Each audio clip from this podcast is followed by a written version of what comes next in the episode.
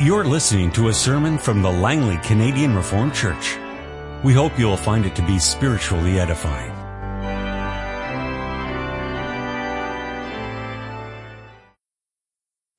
Turn now to our scripture readings for this afternoon. In the first place, we read from Psalm 104.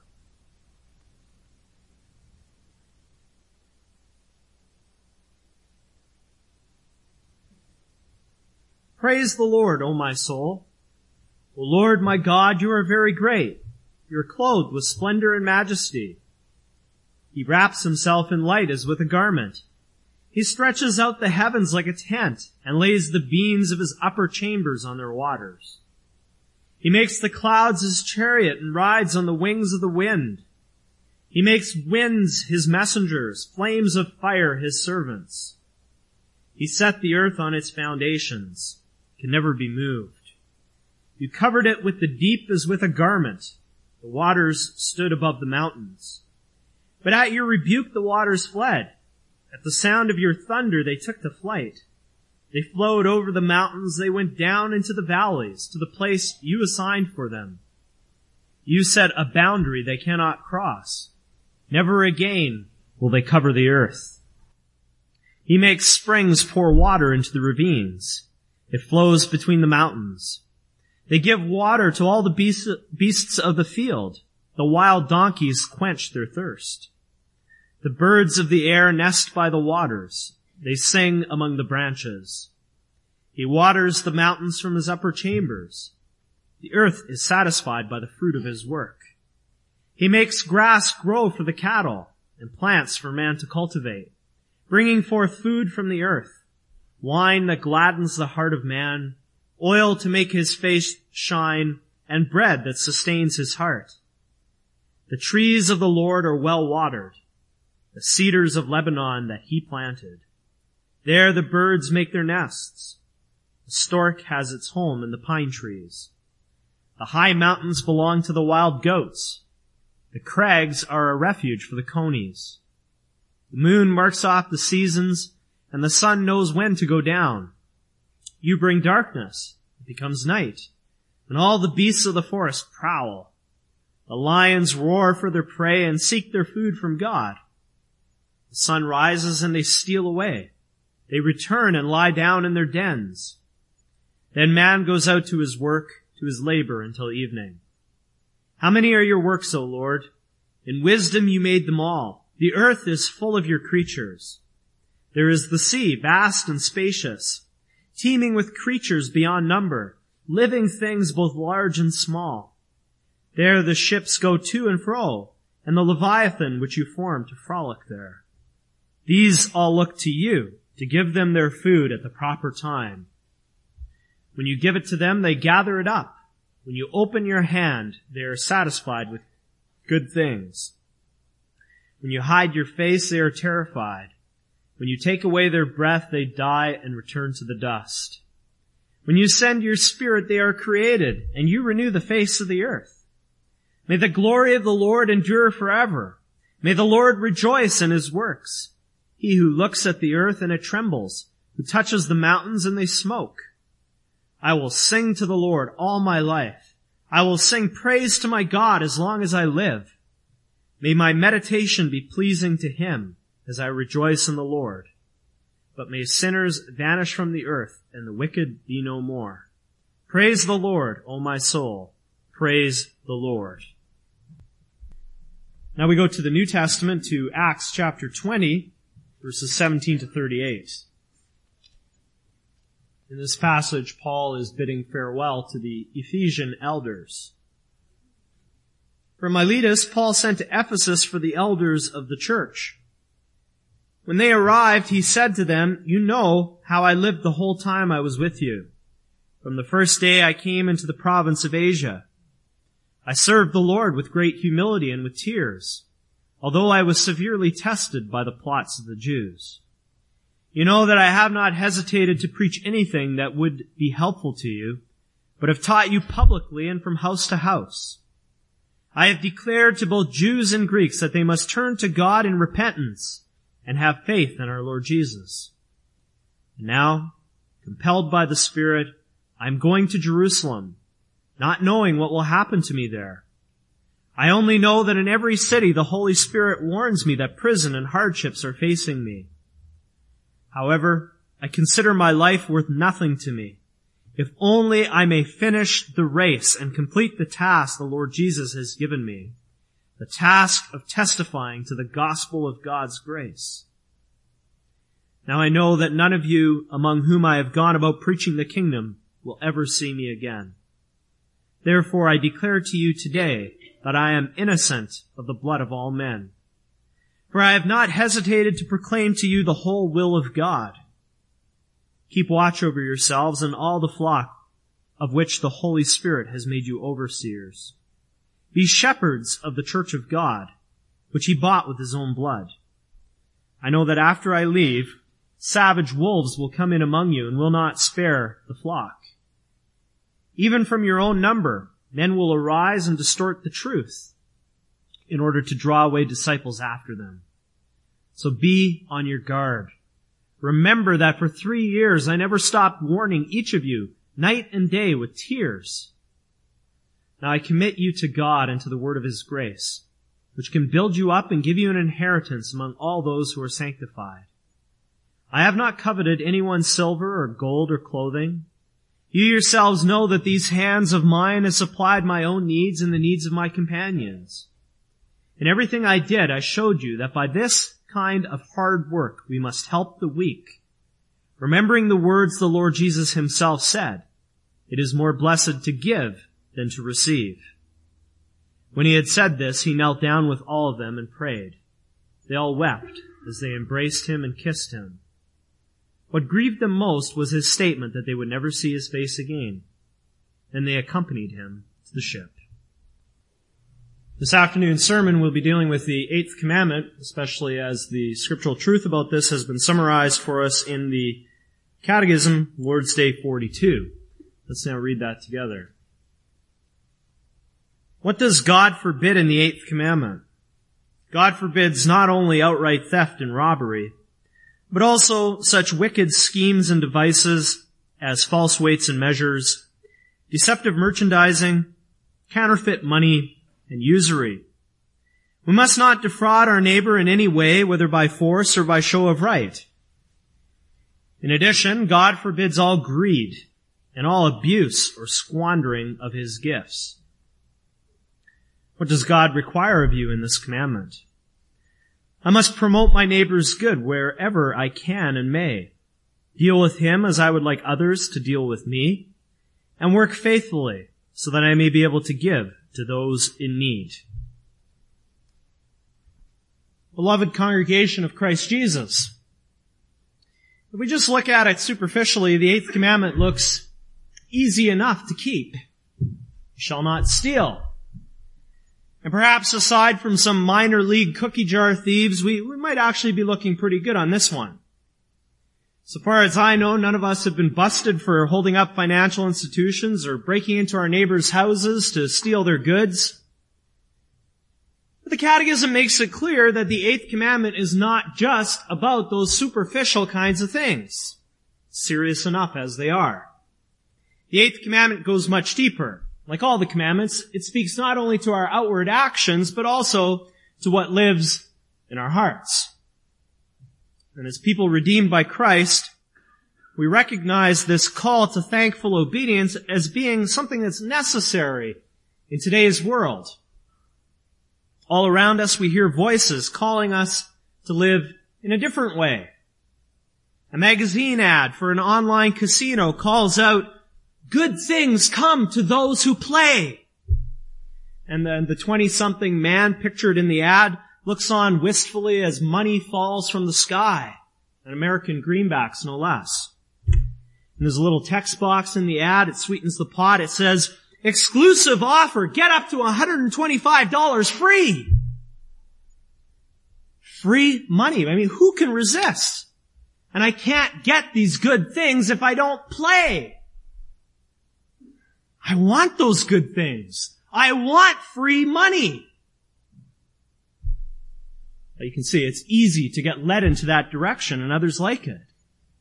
But those kinds of directions, they all equally lead away from Christ. They lead away from the freedom that Christ came to bring us. And when we are in Christ, we want to stay in Him. We want to show our thankfulness to Him, our love for Him. By the power of His Spirit in us, we do that by living within the set framework of our covenant relationship. This framework includes the eighth commandment. And reflecting on this commandment gives us a healthy outlook on earthly goods and wealth. And this healthy outlook is first a matter of the heart. But by the power of the Spirit, we're also enabled to live out what is living in our hearts. And by doing this, we bring glory to God in our lives.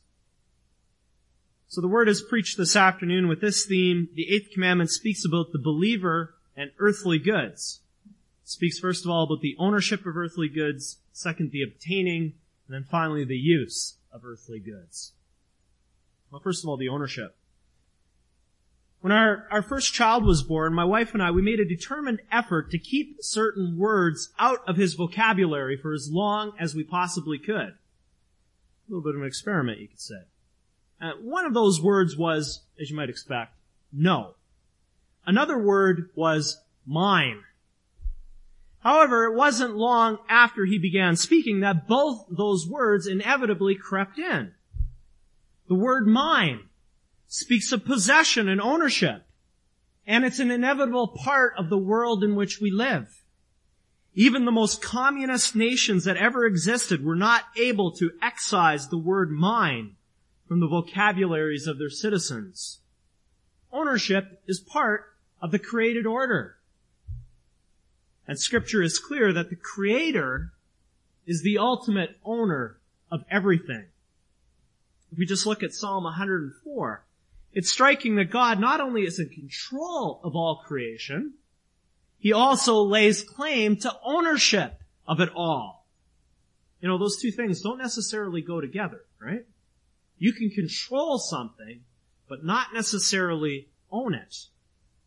Well, verse 24 of Psalm 104 tells us that everything created belongs to God. Psalm 50 tells us the same truth. Verses 10 to 12 of Psalm 50, we read, for every animal of the forest is mine, and the cattle on a thousand hills. I know every bird in the mountains and the creatures of the field are mine. If I were hungry, I would not tell you, for the world is mine and all that is in it. There's not a square inch of creation that does not belong to God. Scripture is also clear that God gives what he has created to man answer 110 of the Catechism, right at the end, speaks of God's gifts to man. You can see this in Psalm 104 as well. God gives food to all his creation, and that includes man. And by clearing the land of lions during the day, God makes it possible for man to do his work. Verse 28, Psalm 104 says, When you open your hand, they are satisfied with good things. Here too, you could also think of some of the parables that the Lord Jesus told. One of them, for instance, uh, the parable of the ten minas in, Luke 19. In the parable of the ten minas, the, the nobleman gave ten minas to ten of his servants. This is intended to portray to us what God does. God entrusts people with gifts. But in the end, those gifts remain ultimately the possession of the giver. So with our eyes only on God, there is no ultimate ownership here on earth. We only have in our possession what has been entrusted to us. God gives things to us, but when we use the word mine, we should keep in mind that God is really the only one who can say mine. That means we have to increasingly think in terms of yours, and that's with a, a capital Y. With our eyes here on earth, we do speak of ownership and property rights. We, we can use the word mine. What God has entrusted to one person cannot be simply taken by another person at will. You see, we can only speak of ownership and property rights insofar as God has given us these things. To put it another way, our ownership is derived from God's ownership. And seeing that helps us understand why God gives the eighth commandment. He wants to protect the earthly goods that He has given us. When the Lord has given someone something, no one else has a right to come along and, and snatch it away. That's not only an offense to the person involved, it's also a slap in God's face. Such an action says that God was wrong for entrusting that person with this gift. God should have given it to me instead. And you know what that does? That arrogantly calls into question God's wisdom and God's love. So the eighth commandment is about protecting what God has given to people, but also, you could say it's about protecting God's character. When we joyfully and we thankfully live within the framework that God sets, we will be guarding against blaspheming God and pridefully denying His wisdom and His care for us. Now understanding the nature of the ownership of earthly goods also gives us a, a good basis from which to consider the obtaining and use of these same goods. Let's now look at the obtaining. God always uses means to give gifts both spiritually and materially. He works through legitimate means to entrust material gifts to his people. What are those legitimate means? Well, I'm going to mention three. Maybe you can think of more, but there are three that stand out as being the most usual ways that God allows us to receive goods and, and wealth from his hand. The first is through inheritance. When parents, grandparents, or other relatives pass away, they pass on the wealth that they have accumulated, usually to their, their children or their grandchildren. Of course, that's practiced in many cultures of the world and is also found in Old Testament Israel. Find evidence of that in Proverbs 13:22. A good man leaves an inheritance for his children's children. Another legitimate way of obtaining earthly goods and wealth is by receiving gifts from other people. Out of the goodness of their heart, someone could decide to give you a gift of some sort. Perfectly legitimate for believers to accept such gifts and, and to see them ultimately as coming from God's hand, to praise God for them and to thank God for them. Finally, there are the most common ways of obtaining earthly goods and wealth. And this comes from God's command for man to work. Right from the beginning of the world, before the fall into sin, God gave the command for man to labor. And this labor was expected to produce fruit. When work is blessed by God, God uses it to entrust us with earthly goods and wealth. So also the Catechism explains the eighth commandment as God commanding us to work faithfully. You see, when a man works, he normally gets what he needs for himself and his family. He will be protected, again, protected from being tempted to steal and to defraud and so on. Laziness, too, is, is clearly spoken against in the scriptures. One passage that we can think of here is 2 Thessalonians 3 verse 10. If a man will not work, he shall not eat. Believers have to have a healthy attitude about work looking at it not as a, a necessary evil, like so many people do in our world, but we look at work, among other things, as one way that God uses to bless us. God uses work to bless us with earthly goods and wealth. Think about that. Work did not appear after the fall into sin. Adam and Eve worked before the fall. And this suggests that work will also be a part of life in the new heavens and new earth. If you don't like it here, better get used to it because you're going to be doing it also in eternity. Closely connected with work is investment. In fact, we can put work and investment together because investment is working with what you have to make more. Investment is also a legitimate means of obtaining earthly goods.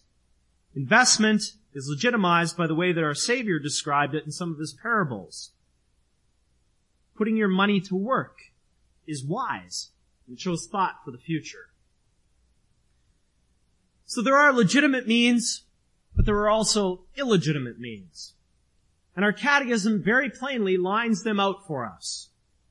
First off, the catechism mentions outright theft and robbery. Obviously, bank heists are out, but so are shoplifting and, and siphoning money out of where it rightfully belongs, whether that's mom's purse or dad's wallet or the, the accounts of your employer. These kinds of things do not fit in God's will for our lives as redeemed believers. And the Catechism talks about fraud, either by force or by show of right. Now, show of right that's a, a strange expression that I don't think you'll find anywhere else other than our translation of the Catechism. Show of right means that you're making something to be, appear to be good when it is not. You make it look like everything is above board, but the reality is that behind the scenes you're being crooked. This applies especially to believers who are doing business, operating a business. Everything we do as Christian business people has to be above reproach. Not only as far as what the public can see and what the government can see, but also as far as the Lord can see, which of course means in everything. This also applies to the rest of us too. For instance, when we're not working, when we're able-bodied and we could work, and then receiving assistance from the church or the government, we make it look like we can't work, but the reality is that we're simply lazy and we don't want to work. Of course, it can happen that we want to work, but we end up being unemployed for a time through no fault of our own, and that's something different. We're talking about being able to work, but not wanting to, just so you can receive an income apart from work. That's a form of fraud. When we put to death the old nature by the power of Christ's Spirit, these kinds of things are not going to have a place in our lives. Neither will gambling. Gambling, if we're, going to define it, gambling is the voluntary risking of a sum of money on the outcome of a game or other event. I think we definitely need to make special mention of this. The lotteries have been around in Canada for a lot of years now. For a long time, we've been subjected to this advertising campaign to just imagine. Now, sometimes also believers will be sucked into this just imagine mindset. Remember the fellow in the States uh, a couple years back who, who hit it big in the state lottery? Well, he told the media, I don't know how many millions he, he won, but it was a huge sum. And he told the media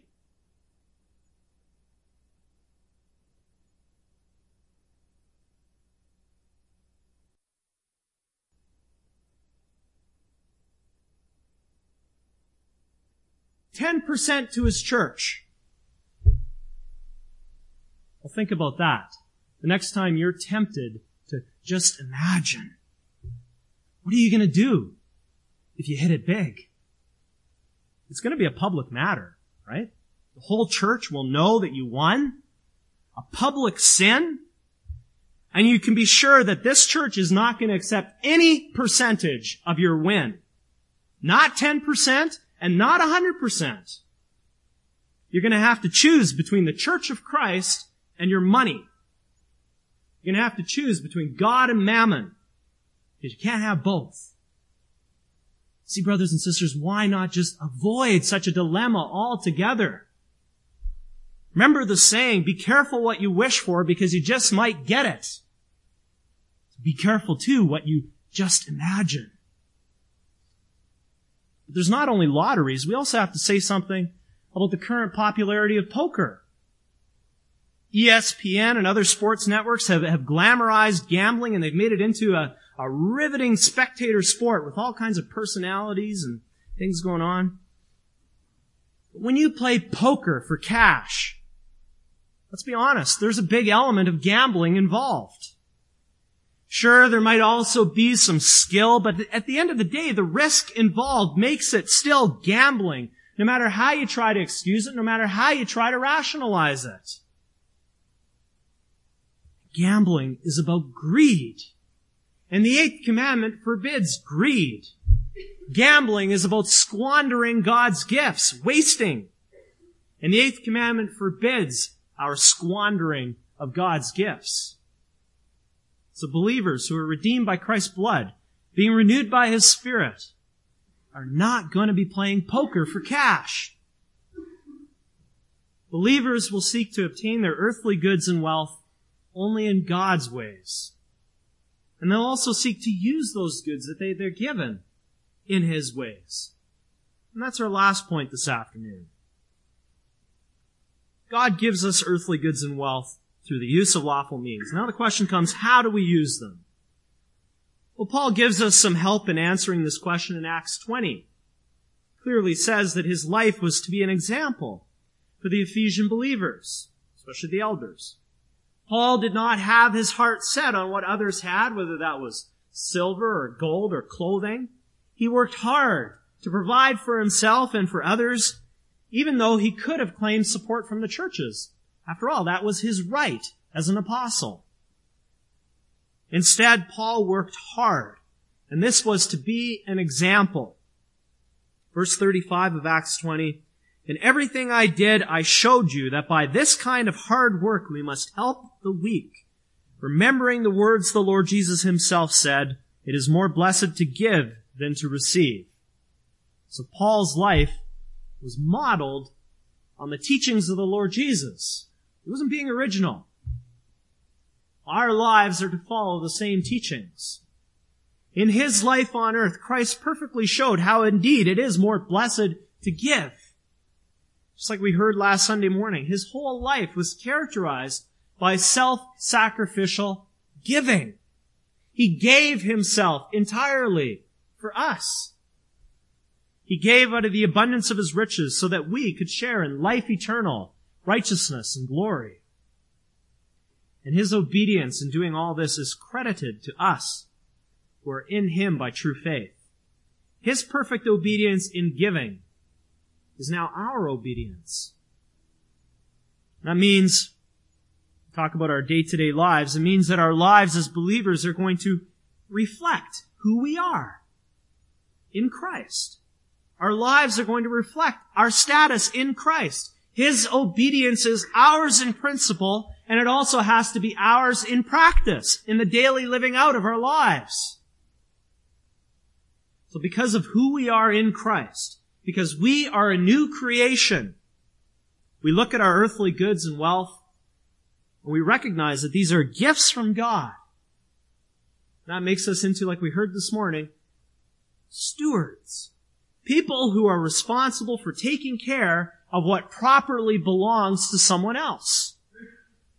And then the proper model for understanding how we use our gifts is stewardship.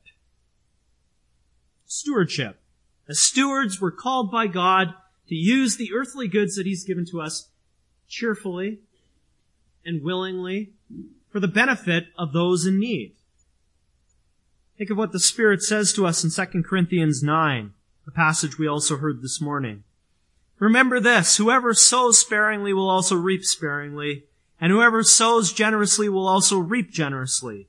Each man should give what he has decided in his heart to give, not reluctantly or under compulsion, for God loves a cheerful giver. When we use our earthly goods in this way, we can count on God's blessing over us. We're also called to use what we've been given for the support of the church and for the ministry of the gospel. All communicant members of this church have received a box of envelopes, donation envelopes for this purpose. If you're receiving any income the priority should always be to give of your first fruits to the Lord. Through this use of your earthly goods and wealth, the ministry of the gospel can be maintained locally and also in other places through the mission work that we support. We also use what God has given to support ourselves and, and our families. There's a well-known saying that charity begins at home. Well, that's a scriptural principle. We find it in 1 Timothy 5 verse 8. If anyone does not provide for his relatives and especially for his immediate family, he has denied the faith and is worse than an unbeliever. That's a good reminder that our family has to be another priority in our lives when we think about how we use our earthly goods, those earthly goods that have been entrusted to us by the Lord. Finally, when we're in Christ and, and living in His ways, we can also use our earthly goods for our own personal pleasure and enjoyment. And we can do that without any guilt. In the Old Testament, the book of Deuteronomy, in several passages, the people of God were, were commanded to feast, to feast before the Lord with all the earthly goods that they had received from His hand. They were commanded to enjoy all these beautiful and wonderful things that God had given them. In the New Testament, the Lord Jesus knew all about poverty, but yet he still went to a, a lavish wedding feast. He went to homes of rich people and ate meals with them. We too, we can rejoice and enjoy when God blesses us with good things. There's to be generosity and there's to be care for the poor. Absolutely. But that does not imply, that does not mean that you have to be miserly for yourself and your family. You can enjoy it. So long as you enjoy what you have before the face of God, so long as you thank Him for His gifts, giving Him all the credit, all the praise. By doing that, steering a course clear away from materialism, because materialism is idolatry. Scriptures teach us that God delights in giving gifts to people. He does this spiritually in Christ, but He also does it physically and materially. Sometimes He even blesses us with much, much more than we need. Other times the Lord gives the bare minimum. Whatever our situation, the eighth word gives us a framework in which to live out our thankfulness in respect to the earthly goods we've received from above. And as we live out this thankfulness and love today, by God's grace, we can look ahead to a day when we will receive a rich inheritance in the new heavens, the new earth. Revelation 21:24 speaks of the kings of the earth bringing their splendor into the new Jerusalem. That suggests that our inheritance is not going to be just spiritual. But there will also be a physical a material aspect as well. The Spirit is preparing us for that day, brothers and sisters. So let's be committed to walking in step with Him, committed to thankful and loving obedience to our God today. Let's be faithfully using the earthly goods He has given us for His glory today and forever. Amen. This has been a sermon from the Langley Canadian Reformed Church. For more information, please visit us on the web at www.langleycanrc.org.